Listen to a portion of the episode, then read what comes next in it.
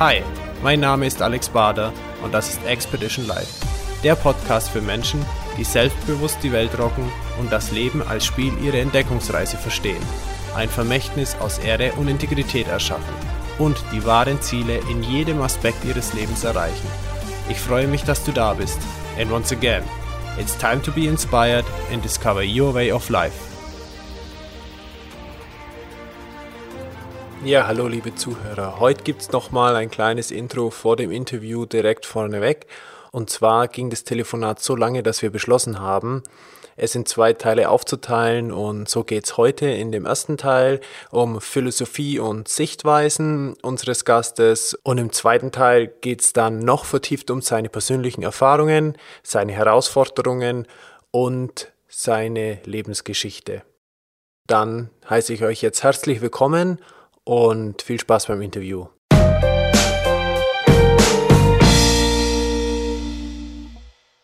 Herzlich willkommen zu einer weiteren Show von Expedition Live Podcast. Ja, heute, der heutige Gast, er war mehrere Jahrzehnte in Deutschland, aber mittlerweile lebt er wieder oder lebt er in Irland und leitet von dort aus seine unternehmerischen Aktivitäten. Seine wahre Passion ist die Literatur und das Schreiben und wie das alles zusammenpasst, was seine Philosophie ist, erklärt er uns in der heutigen Show. Herzlich willkommen, Stephen Wilkinson. Hallo Stephen, grüß dich. Hallo Alex, guten Tag. Steven, nimm uns mal ein bisschen mit äh, in deinen Werdegang, deine Historie. Wo ging es denn los bei dir, dass du wieder auch zum Thema Literatur und Schreiben zurückgekommen bist?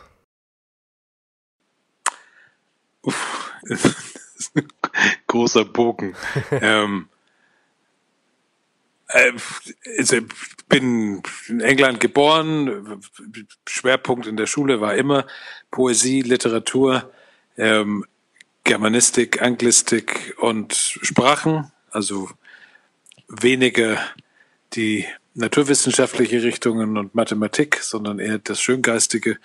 Ähm, das hat sich in der Universitätszeit, sowohl in Deutschland wie in England, etwas aufgeweicht äh, dadurch, dass ich Wirtschaft dazu studiert habe und bin Mitte der 80er Jahre 1986 dann quasi entlassen worden in die ähm, in meine Berufswelt, die sofort dann Wirtschaft war, also Finanzwissenschaft. Ich habe in ähm, 1985, 86 ähm, für eine Unternehmensberatung in London gearbeitet, dann ähm, für eine amerikanische Bank eine Ausbildung ähm, in Finanzen gemacht, musste zwei Jahre dort anheuern, äh, mindestens um meine Ausbildungskosten, es waren damals 40.000 Dollar, die musste ich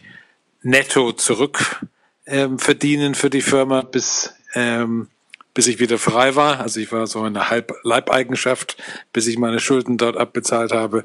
Ähm, und bin eigentlich in der Finanzwirtschaft geblieben. Über 20 Jahre, 25 Jahre, 87 bis mehr oder minder heute. Ähm, geschrieben habe ich immer, gelesen habe ich immer, unentwegt eigentlich sehr breit und ähm, konnte das ganz gut mit ähm, meiner mit meiner beruflichen Aktivität verbinden, weil ich sehr schnell und sehr früh festgestellt habe, und das war vielleicht der Grund, weswegen ich in der Finanzwirtschaft überhaupt geblieben bin, ähm, dass die Kenntnisse über Finanzen, Finanzgeschichte, Wirtschaft und die Bahnen, in der Geld sich bewegt, genauso gute Wege sind, um gesellschaftliche Themen zu erforschen und Zusammenhänge zu verstehen, wie über die reine Literatur. Insofern war das einfach eine andere Tür, in der ich eingestiegen bin, um die Welt ein bisschen besser zu verstehen und mich auch. Und äh, aber der Drang zurück zu, zur Literatur, also einen deutlich größeren Schwerpunkt auf das Schreiben zu setzen. Das kam in den letzten Jahren. Ich glaube, mit meinem 50. Geburtstag. Ähm, ich wusste, also ich habe immer in meiner englischen Muttersprache geschrieben. Ist auch die, die Sprache, in der ich am einfachsten und am leichtesten, leichtesten schreiben kann.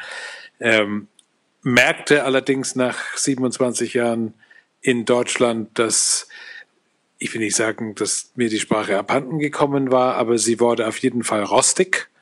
Ähm, durch die Tatsache, dass ich nicht jeden Tag in der Sprache gelebt habe. Ich glaube, es war Milan Kundera, der mal gesagt hat, es ist sehr schwer, in eine Sprache zu schreiben und in einer anderen zu leben. Ähm, das empfand ich auch so und habe dann den Schritt gewagt mit meiner Familie, ohne einen erkennbaren Grund, die Zelte in Deutschland abzubrechen und in den englischsprachigen Raum zurück zu gehen und umzuziehen. Und das haben wir vor zwei Jahren gemacht und das funktioniert auch ganz gut. Okay. Und äh, der Schwerpunkt, wenn es sich vor, vor ein paar Jahren wieder zurückgezogen hat, äh, mehr zum Schreiben. Worüber schreibst du heute? Was sind die Themen? Also, es ist eine Synthese aus, ähm, aus den Themen, die mich grundsätzlich beschäftigen. Also ich, ich, ich bin und bleibe Unternehmer, ähm, Entwickler von Unternehmen und denke über unternehmerische Prozesse. Ich bin und bleibe ein Kapitalist, insofern als ich ein Handwerker am Kapital bin. Das habe ich gelernt, das ist mein Werkstoff. Ähm, und das Unternehmertum, die Funktion von Geld im, in der Wirtschaft, insbesondere als, als Mittel für unternehmerische Entwicklung und vor allem Unternehmenskultur. Also was für eine Verantwortung hat das Unternehmen? Wie, ent, wie entwickeln Unternehmen ihr Potenzial? Warum gibt es gute Unternehmen, in der die Beziehungen funktionieren, in der die eine große Ausstrahlungskraft haben, eine eigene Charisma haben? Und warum funktionieren andere nicht? Welche welche Glaubenssätze folgen die einen wie die anderen Unternehmen und woran kann man systematisch und vielleicht auch systemisch erkennen, ähm, wann ein Unternehmen in die eine oder andere Richtung sich entwickeln wird. Was hat das mit Führung zu tun? Wie funktioniert Führung? Was ist die, was sind die Führungsansprüche, die notwendig sind, um ein Unternehmen im Guten und nicht im Schlechten zu führen. Also all diese Themen und wie funktioniert das im, in der Gesellschaft und wie ist meine eigene Einstellung zu dem Kernthema der Wertschöpfung, Prosperität, Geld, Geld verdienen, Geld haben, Geld ausgeben, ähm, Beziehungen zwischen eigen, unternehmerisches Kapital, privatem Kapital. Das sind alles Themen, die mich zutiefst faszinieren. Ähm, und ich glaube, in meinem, im Kern bin ich ein, ein freiheitsliebender Mensch, der die Freiheit braucht beide Seiten der Freiheit. Nummer eins, die Freiheit, sämtliche Entscheidungen so zu treffen, wie ich für mein Leben das richtig halte. Ich will da uneingeschränkt sein.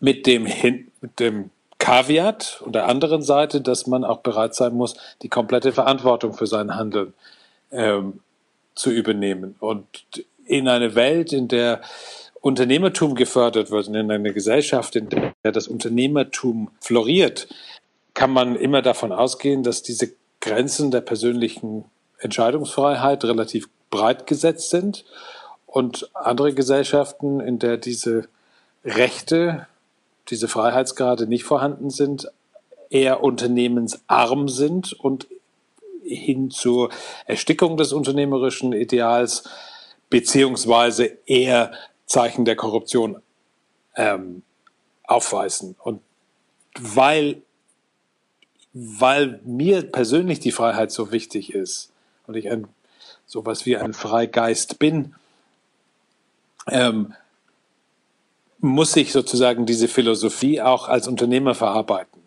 ähm, und ein Gesamtweltbild schaffen und eine Philosophie, äh, in der diese Zusammenhänge, diese Ansprüche äh, diese Verantwortungen auch ihren Platz finden. Hm. Genau, und darüber schreibe ich. Okay. Darüber schreibe ich. Wow. Also auf jeden Fall ein, ein sehr wichtiges Feld.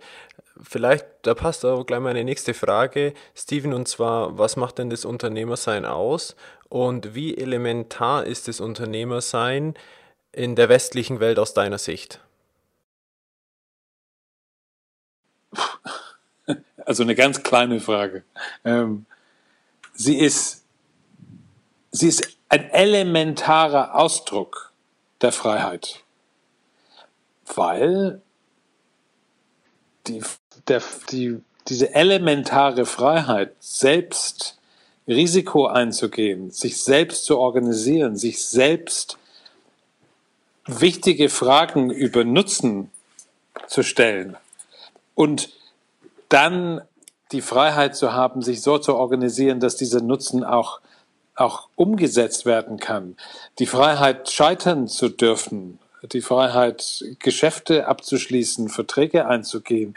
Die Freiheit, auch da seine, seine Gewinne oder die Erträge aus dem, aus dem unternehmerischen Handeln zu verwenden, wie man als Eigentümer das für richtig hält, das ist, das ist eine Grundfreiheit. Ähm, da, da sind sozusagen die drei großen Stränge der, der, der liberalen, Demokrat, des liberalen demokratischen Ideals zusammengebunden. Die Freiheit, die Meinungsfreiheit, also ich kann eine Meinung haben, die ich unternehmerisch dann mit Aktion umsetze. Das Recht auf, auf Eigentum,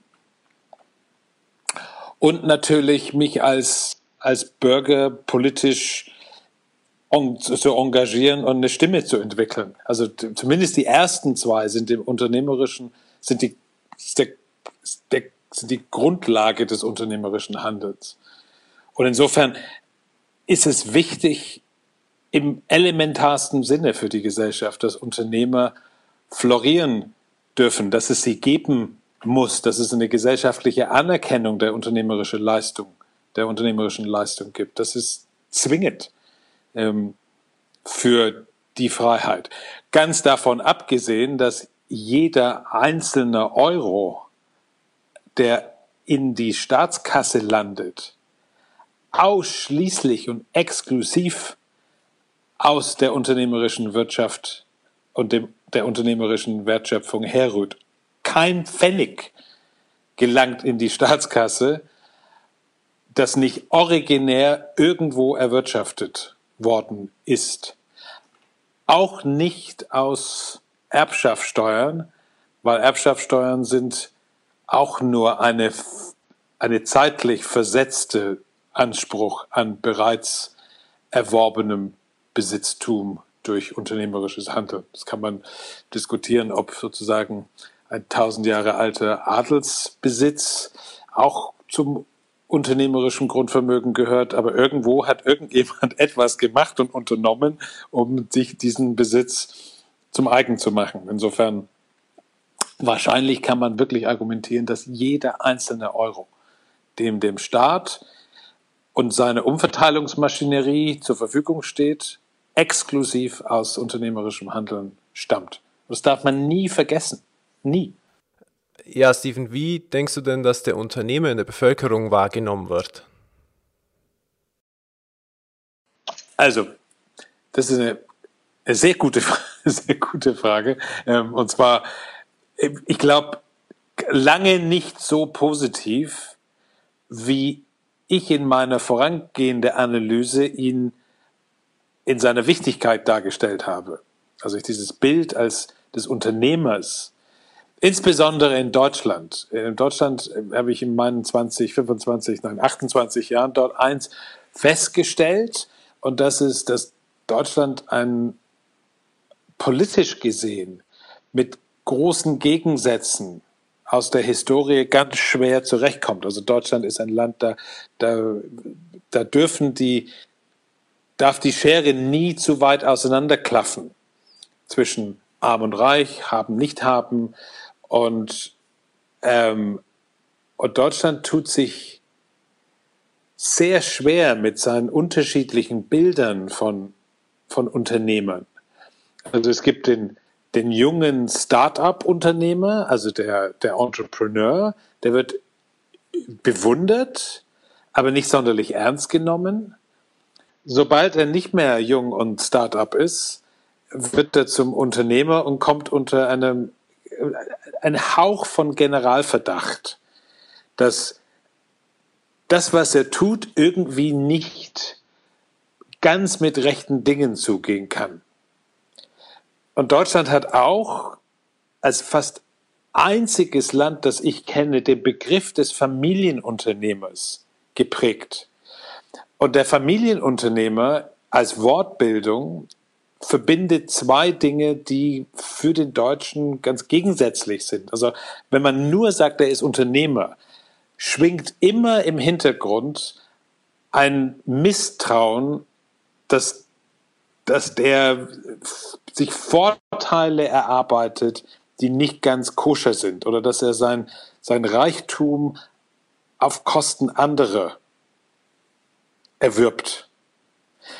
Packt man das Wort Familie dazu, Familienunternehmen, breitet sich sofort ein wolliges Gefühl, ein, so ein Kuschelkapitalismus aus, weil das Wort Familie so prägend ist in der deutschen Sprache, dass sofort das Negative aufgewogen wird. Das heißt, wenn ich Familienunternehmer bin, dann denke ich langfristig und ich habe also eine, eine fast patriarchalische Verantwortung für mein gesellschaftliches Umfeld. Ich bin lange da, ich bin greifbar, ich bin sichtbar, ich, ich, ich trage gewisse Tugenden und, und Begrifflichkeiten in mir, ethische Natur, die das Harte des Unternehmerischen wieder aufwiegen.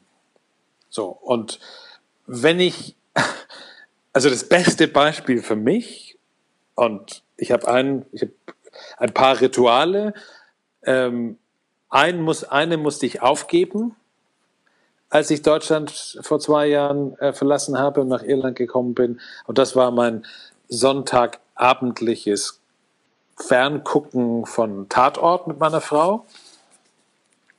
Und da ist mir über Jahre immer wieder bewusst geworden, wenn, wenn es ein Tatort um einen Mord in oder an einer Unternehmerfamilie, also irgendein Unternehmer, irgendein Schandtat, dann war der, das überwiegende Profil des Unternehmers war negativ.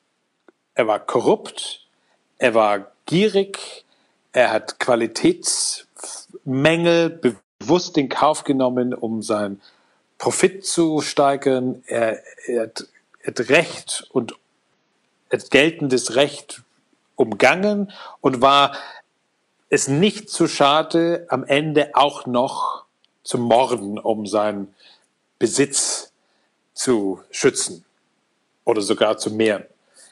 Und wenn man die, das Unternehmerbild im Tatort über die Jahre sich anguckt, dann dort, wo Tatort sich mit der Wirtschaft beschäftigt, ist es immer, sind es immer gierige, korrupte Menschen, die den Hals und den Rachen nicht voll genug kriegen können, die eine, eine moralische oder ethische Verantwortung für ihr Handeln komplett ablehnen, aber nach außen sozusagen ein glanzvolles Leben ähm, darstellen.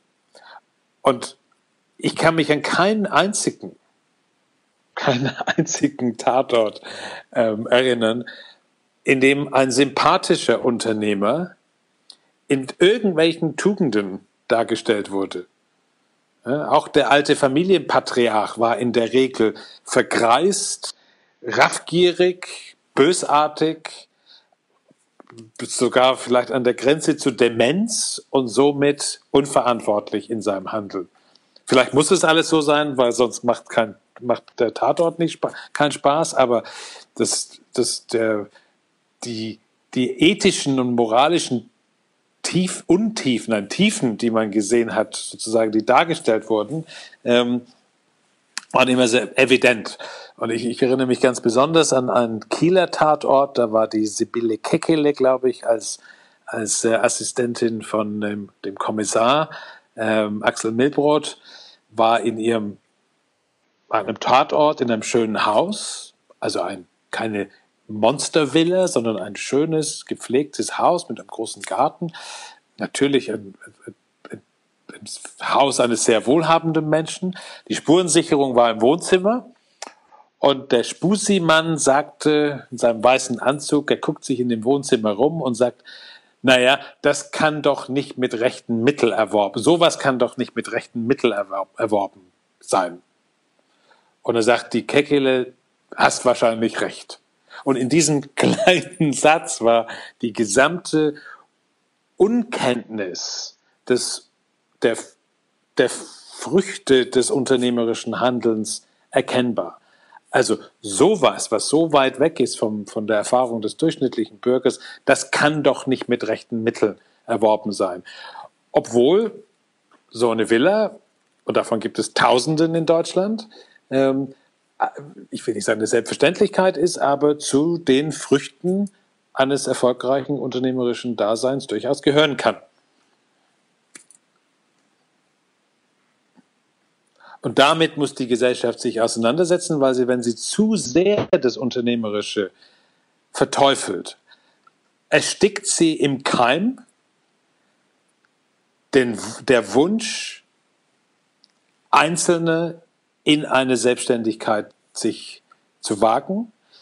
Sie erhöht im hohen Maße den Preis und sie, sie, sie rechtfertigt eine aggressive Haltung des Staates gegenüber solche Personen, die diesen Weg gehen wollen. Also das heißt, aggressive Steuersätze, aggressiv, aggressive Fahndung, die, die leichte Kriminalisierung im Vorfeld jedes unternehmerischen Handels. Also ich selber ähm, genügend Erfahrung gesehen, wie Steuerbehörden mit Unternehmen und Unternehmer ähm, umgehen, mit welcher Haltung sie das machen, das ist ähm, grenzwertig, weil der Staat darf so nicht mit seinen Leistungsträgern umgehen.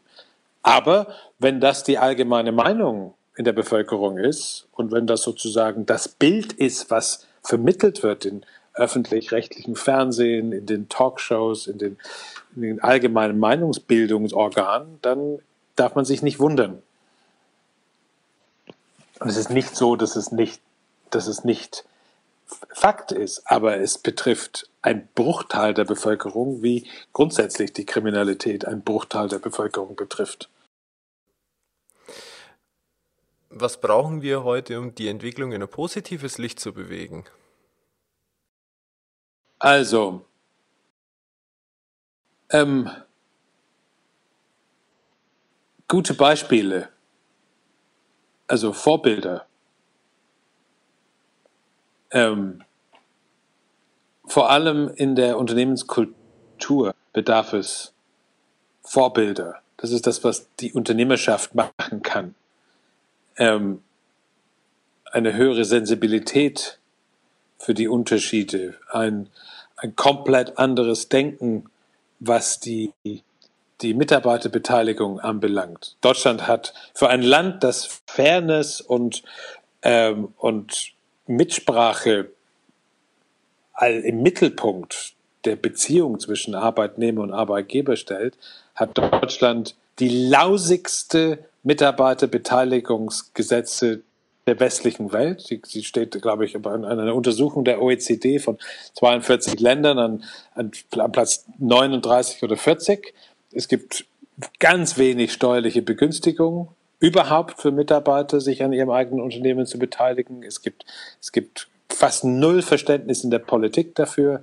Ähm, das ist ein, das ist ein Armutszeugnis für Deutschland, dass Deutschland gerade mit seiner Mitbestimmungsgeschichte, mit seiner sehr ausgefeilte ähm, gesetzliche Grundlage für die Regelung der Beziehung zwischen Unternehmen und, und Arbeitnehmer, ähm, die fast pönalen ähm, Abfindungsgesetze, ähm, ist die Kehrseite, wie man die Bevölkerung am Produktivkapital wirklich äh, beteiligt, äh, lachhaft.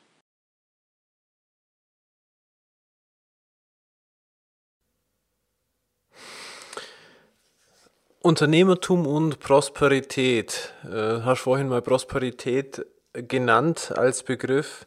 Steven, gib uns da mal ein Bild dazu, was das für dich bedeutet. Ja, ähm, also Prosperität, du hast vorher gefragt, worum schreibe ich, worum denke ich. ich. Meine Gedanken kreisen immer wieder um das Thema Prosperität. Was, was das bedeutet, weil ich, ich sehe, dass wir in einer Welt leben, in der traditionelle Berufe und der traditionelle ähm, Weg, Berufseinstieg, Aufsteigen einer gewissen Leiter, ob das jetzt als im handwerklichen Bereich, im Angestelltenbereich, im Managerbereich, also als Unternehmer, ähm, Selbstständige, das, es gab so zwischen 1950 und 1900, vielleicht sogar 2000, gab es eine, ein paar Glaubenssätze, die uns, also meine Generation und die paar Generationen davor und vielleicht eine Generation danach, als selbstverständlich angenommen haben. Und seit 2000 gelten die nicht mehr und seit 2008 gelten die erst recht nicht mehr. Also die Finanzkrisen, Krisen, die galoppierende Veränderung der Wertschöpfungsprozesse durch die Digitalisierung, ähm, die, die Schrumpfung der Welt und die Überleitung vieler Berufsaktivitäten auf Maschinen führt zu einer und immer komplexere Steuergesetze ähm, führen zu ein, eine, ein allgemeines Sinken der Prosperität aller, stagnierende Einkunftsaussichten, ähm, Pensionsansprüche, die in vielen Bereichen aussichtslos und höchst gefährdet sind. Sprich, die Welt und die, die die Glaubenssätze, auf die Karrieren und Finanzplanungen im persönlichen Bereich aufgebaut worden sind, stehen auf ganz wackeligen Füßen. Und ich sehe eine große Angst, spüre sie und eine Frage, wie sichert man dann seine eigene Prosperität in einer Gesellschaft, in der Wohlstand neben Freiheit die großen Versprechungen sind. Und das, da fragt man sich natürlich sofort, was bedeutet denn Prosperität? Das ist ein alter, so ein bisschen altmodischer Begriff geworden. Ähm, und die, die große, die große Zeit des Nachdenkens über Prosperität, es gab zwei, glaube ich, ähm, in der Gründerzeit, also in der spätviktorianischen Zeit, 1850 bis 1900, hat man sich sehr viel mit Selbstverbesserung und ähm, Aufstieg, ähm, als die, als die, die Klassen durchgemischt worden ähm, durch die Industrialisierung und die technologischen Fortschritte. Das war sozusagen der erste große Bereich, in der man sich über Prosperität Gedanken gemacht hat. Und der zweite Bereich war in den 30er und 40er Jahren, insbesondere in Amerika, als die große Depression Millionen von Menschen arbeitslos, heimatlos und am Rande des, also in die Armut getrieben hat und auch an der, an dem Rande des, äh, der Existenzmöglichkeiten getrieben hat. Und da hat man sich auch wieder besinnt auf Selbstbestimmung und hat gefragt, was ist Prosperität? Und ich glaube, wir sind jetzt in einer dritten Phase, ähm, in der unsere westlich liberale Gesellschaft aus Angst vor ähm, der Verarmung oder zumindest keinen klaren Weg zur Vermögenssicherung, also die unsere Großeltern der Nachkriegszeit hatten, die haben wir nicht. Und die Generation meiner Kinder ähm, fragt sich intensiv, wie sie mit diesen vielen Möglichkeiten, aber auch Unsicherheiten umgehen soll. Und meine Antwort darauf ist, und das versuche ich auch im Schreiben zu erarbeiten. Ich nenne das meine Webseite auch Good and Prosper. Also wie kann ich ethisch anspruchsvoll mit mir selbst umgehen und gleichzeitig Prosperität erreichen. Und dazu glaube ich, also erstens muss man sich fragen, was ist Prosperität? Meine Definition ist ähm, gesunder Geist im, in einem gesunden Körper, also eine Mesane in ähm, Corpora Zweitens ähm, Beziehungen, die gut und gesund sind und immer funktionieren. Drittens, eine Aufgabe, die mir Freude macht und die mich erfüllt. Und viertens, und das ist wirklich ganz zum Schluss, mehr als genug Geld, um meine Bedürfnisse ausreichend zu erfüllen.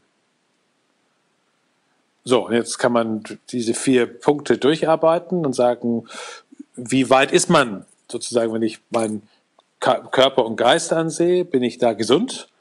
Bin ich gestresst? Schlafe ich schlecht?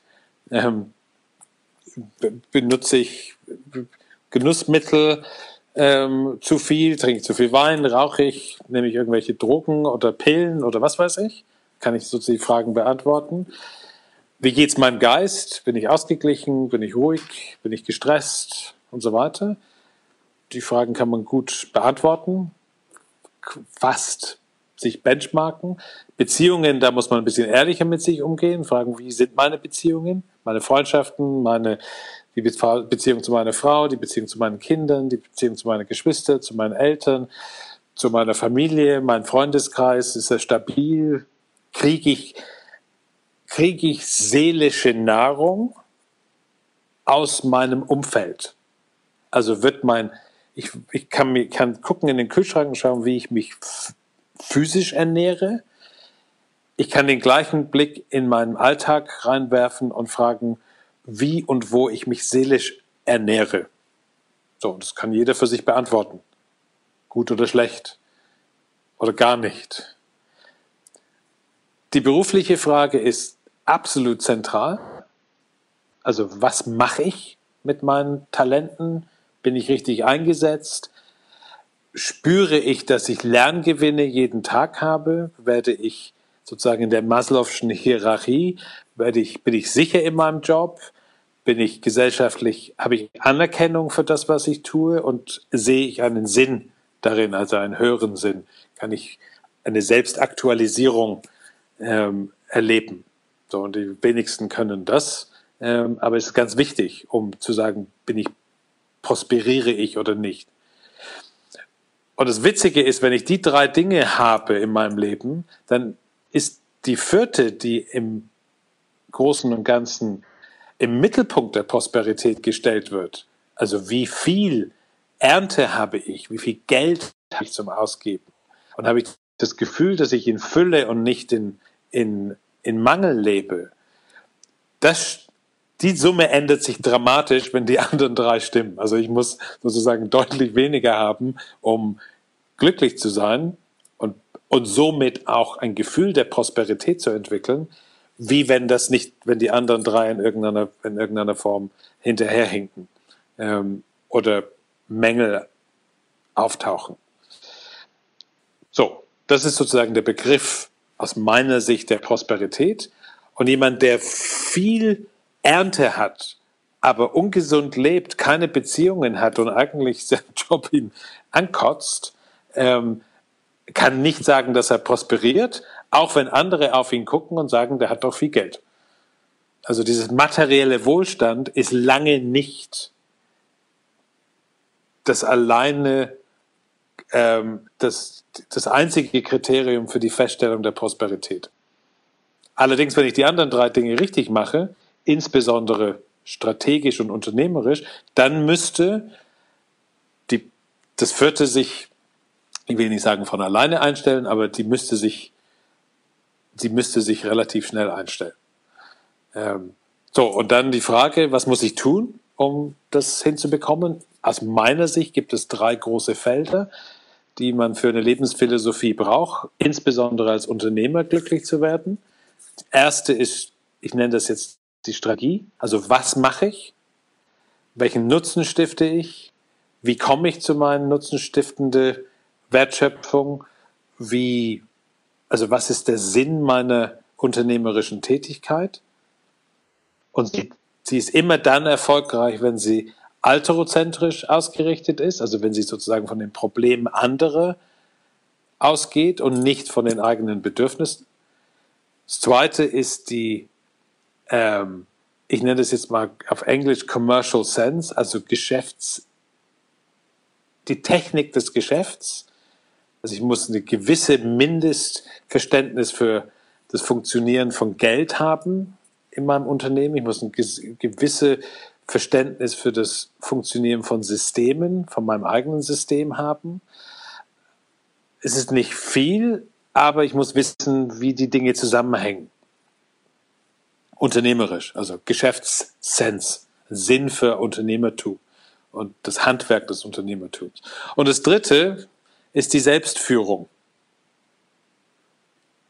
Also die eigene Lebensphilosophie, das permanente Arbeiten an sich selbst, Selbsterkennung, die, das, das, das System, was man entwickelt, um selber zu reifen, selber weiterzukommen, selber seine Kräfte einzuteilen, selber seine Wirkung zu beurteilen, es zu ändern, sozusagen die, sich selbst im Griff zu haben und, und zu wissen, was man kann und was man nicht kann, auf wo man Hilfe braucht, wo man Kooperationen eingehen muss, wo man seine seelische Nahrung, Nahrung, äh, Nahrung herbekommt, all diese Dinge. Also diese drei Kreise, Selbstführung, Geschäftssinn und Strategie, wenn man die als Kreise, also in einem Kreisdiagramm miteinander verbindet, dann dort, wo sie überlappen, in der Mitte, liegt die Prosperität.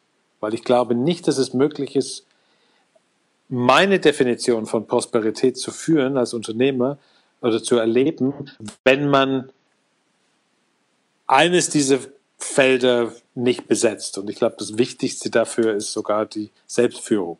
Weil in der Selbstführung, wenn ich das kann, dann kommt mir die, die dienende Haltung, die notwendig ist, um wirklich erfolgreich zu führen, andere zu führen, fast von alleine.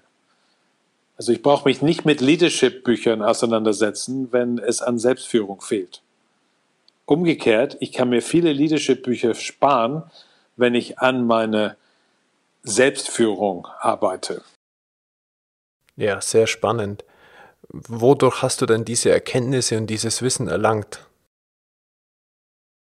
Sehr viel über das unternehmerische Leben aus der Beobachtung der Natur oder aus der Beobachtung der Natur gelernt.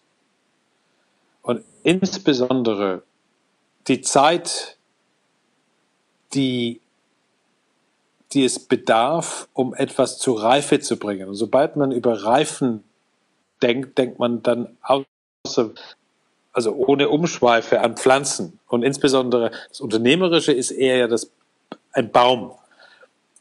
Und wenn man einen Apfelbaum pflanzt, dann wirft es, das weiß jeder, wirft es vielleicht nach ein oder zwei Jahren ein paar mickrige Äpfel ab, aber auf jeden Fall nicht genug, um ein Apfelstrudel zu machen. Ähm, da muss man warten. Und wie funktioniert ein Baum? Was ist ein Baum? Ein Baum ist ein komplexes System mit einer eigenen, einer eigenen Funktion,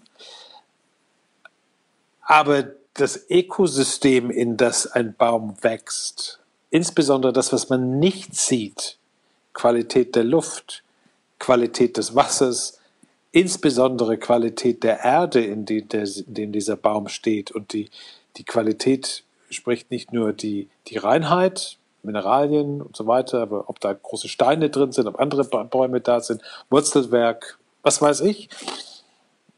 Alles, was man nicht sehen kann, ist das, was dem Unternehmen beziehungsweise Entschuldigung dem Baum seine Kraft verleiht. Und erst zum Schluss, wenn das gesamte System funktioniert und gesund ist, und das sieht man an der Qualität der Rinde, das sieht man an der Stabilität des Baums, man sieht es an der Erde unten drunter, man sieht es vor allem an den Blättern. Und am, ganz zum Schluss kommt die Frucht. Also der Sinn des Baumes ist, gesund zu sein und nicht Frucht abzuwerfen. Es wirft Frucht ab als Nebeneffekt als Teil des gesamten Systems ist. Aber wenn man das ins Unternehmerische überträgt, dann ist das Immaterielle, das Nicht-Sichtbare und die Qualität von dem, was rauskommt, deutlich wichtiger. Und das ist das, womit der Gärtner sich auseinandersetzen muss, als die Qualität der Frucht. Weil wenn er die, das andere im System pflegt, dann kommt das als Nebenprodukt.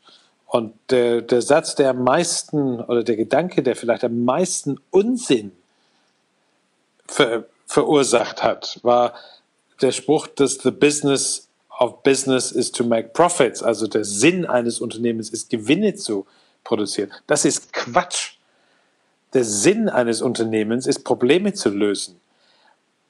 Und wenn er das gut tut, extern wie intern, Rohmarge wie, ähm, wie Innenorganisation, dann kommt automatisch. Raus, und jetzt weiß ich nicht, ob du mich. Kannst du mich jetzt hören? Ja, ich höre dich. Ich höre dich.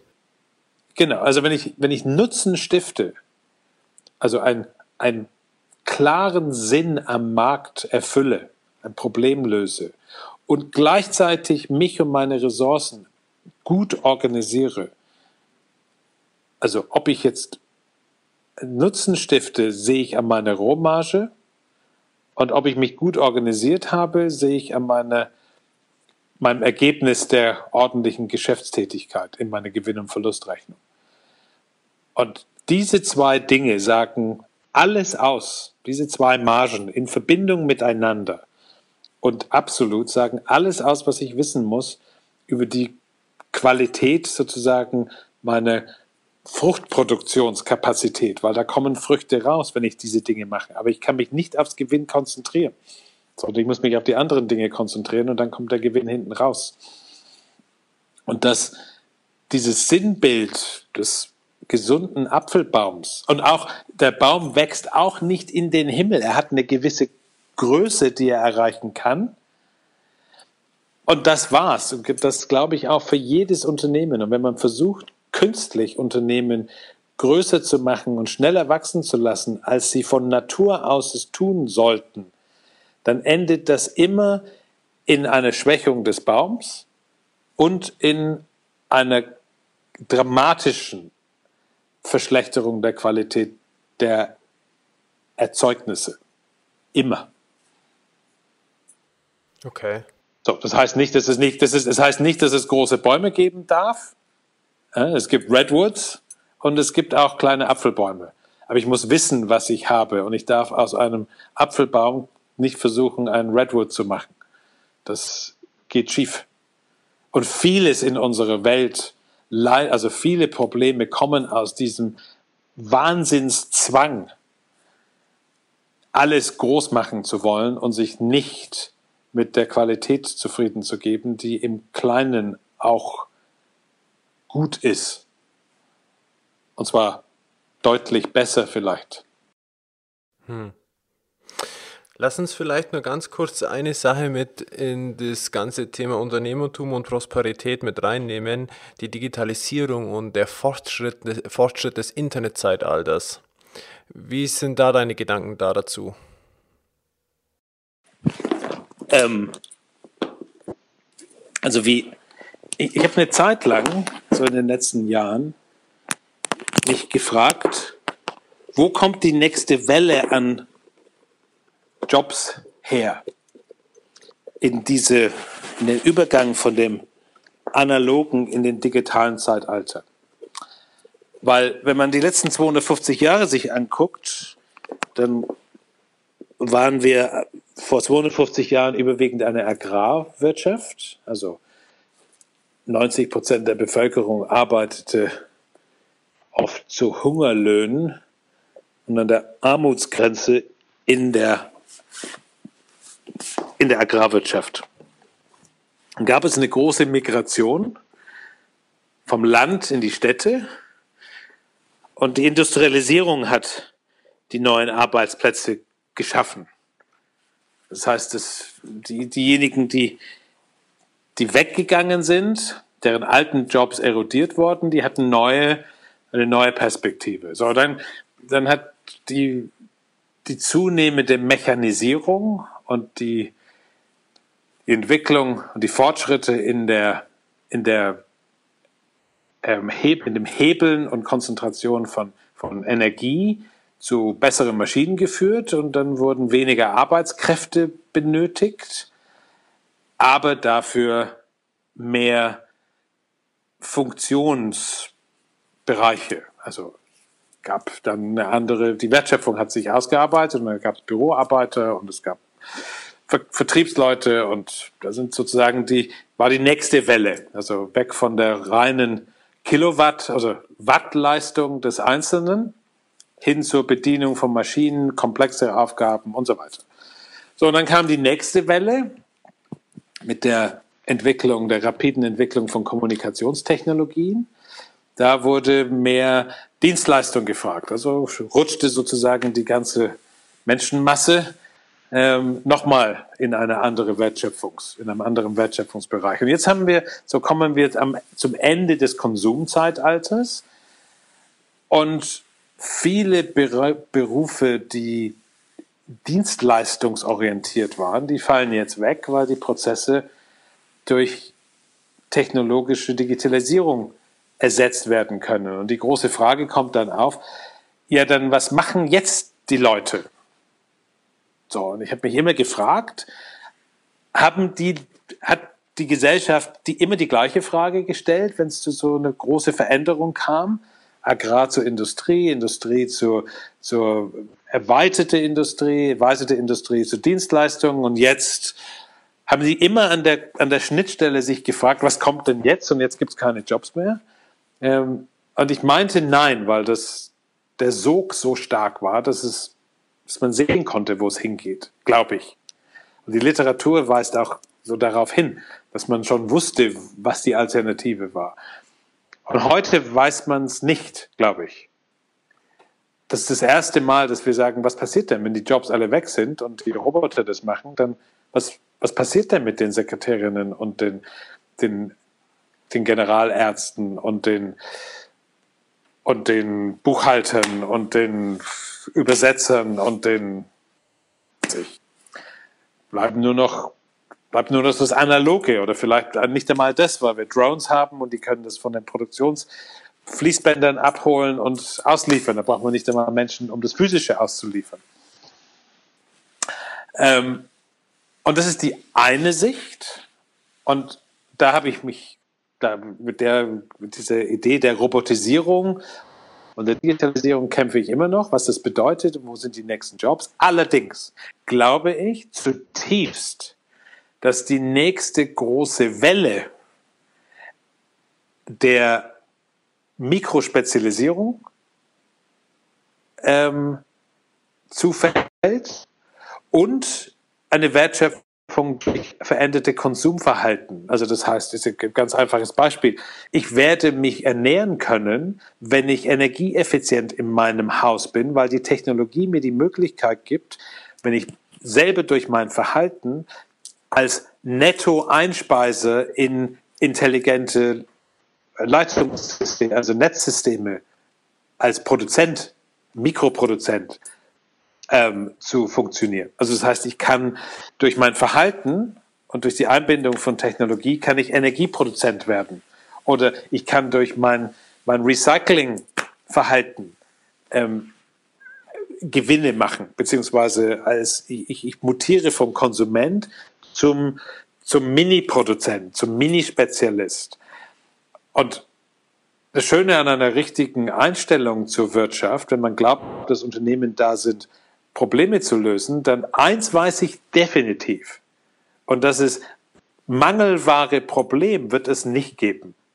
Also es ist nicht so, dass unsere Probleme weniger geworden sind. Und solange Probleme nicht weniger geworden sind, gibt es reichlich Felder für kreatives, unternehmerisches Handeln. Und die Mittel, die wir brauchen, um unternehmerisch erfolgreich zu sein, die Distributionswege, die Kommunikationswege, die Ressourcenpooling-Möglichkeiten sind vielfältiger, schneller, effizienter, als sie jemals waren. Und ich glaube, dass wir an der Schnittstelle sind zu einer komplett anderen Definition unserer gesellschaftlichen Prioritäten. Und ich glaube, wo vorher wir in der Phase der Effizienz. waren, also alle muss, alles musste schneller sein, Kapital war das große, ähm, war der große Engpass. Und Kapital hat alles regiert, also alles wurde größer, weil Kapital bedingt immer Größe, weil die Mathematik des Kapitals immer zu größeren Strukturen zwingt und immer effizientere. Ich glaube, die Phase ist vorbei, weil Kapital ist definitiv kein Engpass mehr. Für gar keinen, ähm, auch wenn es sich oft nicht so anfühlt. Aber was, was wir brauchen, ist ein humaneres Wirtschaften. Also der Mensch will wieder glücklich werden mit seinem System, weil im Moment haben wir viel zu viele Unglückliche. Eigentlich ist das ganze System unglücklich, von der Natur bis zum, zum Mensch selbst. Wir sind, wir sind gestresst, alle. Und wir müssen einen Weg zur emotional intelligenteren Wirtschaften und miteinander Lebens. Und da, glaube ich, sind ganz andere Dinge gefragt, nämlich Empathie und Mitgefühl. Und eine andere Haltung zur Gemeinschaft. Und darin sehe ich die großen Herausforderungen, auch unternehmerisch, für die nächsten 50 bis 100 Jahre. Also wir sind in einer, wir kommen jetzt in eine Phase der Effizienz, in der Kapital und Systeme regiert haben, in eine Phase des, der Empathie. So, und da, darin liegen auch die, ähm, die großen Herausforderungen. Und ich würde ein, ein letztes noch sagen, und dann mache ich einen Strich unter diese Antwort zu der Frage. Wir sind, also die Digitalisierung ist wie ein Spielzeug. Und wir haben als, wir sind ja clevere Affen, wir haben jetzt ein neues Spielzeug, die Digitalisierung, und haben das bis zum Exzess getrieben. Und digitalisieren alles, was digitalisiert werden kann und auch viele Dinge, die nicht digitalisiert werden können. Ich sage nur, jetzt ist der Reiz der Digitalisierung, zumindest auf, auf Konsumebene, flaut jetzt langsam ab. Und wir entdecken wieder mit einem ganz neuen Augen, dass das, das viel, das breite geschichtete Erlebnis des Analogen. Und ich gebe nur ein einziges Beispiel. Es gibt eine Renaissance seit zwei, drei Jahren von Langspielplatten. Wir haben eine gewaltige Infrastruktur, die auf den Speichern, Garagen und Hinterzimmer der westlichen Familienhäusern liegt, nämlich Plattenspieler. Und es gibt nicht umsonst eine, eine wirklich eine massive Renaissance der, der Langspielplatte, weil sie alle unsere Sinne bedient. Ich vermisse meine Plattensammlung zutiefst und fange jetzt schon an, seit ein paar Jahren, mir meine Platten zusammenzusuchen, weil es ein Gesamterlebnis ist. Ich, ich kann es angucken, ich kann es in den Händen nehmen, ich kann die Kunst visuell auf, der, auf dem Papier, ähm, auf der Hülle äh, bewundern. Ich habe einen mechanistischen, also ein Vorgehen, das von mir eine gewisse Handfertigkeit bedarf. Ich lege meine Platte auf den, auf, die, äh, auf den Plattenspieler, ich lege die Nadel drauf. Ich habe einen deutlich persönlicheren Sound und es ist meins. Es kann mir Amazon oder Spotify oder sonst wer nicht wegnehmen, sondern es ist meins. Es ist meine persönliche Lebensgeschichte in Musik, die sich in meinen Regalen darstellt. Und das kann Digitalisierung nicht. Und wir leben nicht nur von der Effizienz, sondern wir leben von, von all unseren Sinnen. Und jetzt, wo wir sozusagen das Spielzeug digital jetzt zum Exzess getrieben haben, fangen wir jetzt an, ohne Angst rückwärts oder rückständig zu werden, ähm, fangen wir an zu fragen, okay, digital kann das, was vermisse ich jetzt? Und die, die Rückkehr des Analogen, ich weiß nicht, ob, Sie im, ob du jetzt jüngst im Flughafen warst, aber fast jeder deutsche Flughafen ist jetzt ein Moleskin-Shop. Moleskin, das sind Notizblöcke in den schönsten Farben, in den schönsten Ausführungen, mit digitalen Schnittstellen, aber es ist Schreiben. Ich meine, das analoger geht's nicht. Warum gibt es eine Renaissance von Moleskin und Notizbüchern, Leuchtturm, Filofax, wie sie alle heißen? Weil digital, so toll es ist, nicht alle unsere Sinne und Erfahrungsbedürfnisse befriedigen kann. Sprich, wir werden digital integrieren, aber es wird definitiv nicht alles bestimmen. Definitiv nicht. Und darin in eine neue Definition des Konsumverhaltens, Verhaltens, unsere Schnittstelle zwischen digital und analog, uns in unsere Gesamtheit, in unseren großen Herausforderungen, was Effizienz und, und, und Energiesparsamkeit und Umwelt und Problemlösung. Darin liegt in der Mikrospezialisierung in Verbindung mit der Technologie und das, was uns als Menschen ausmacht, die große Herausforderung, einen Platz zu finden für jeden Einzelnen, die ihm diese Prosperität ermöglicht. Und da bin ich extrem optimistisch.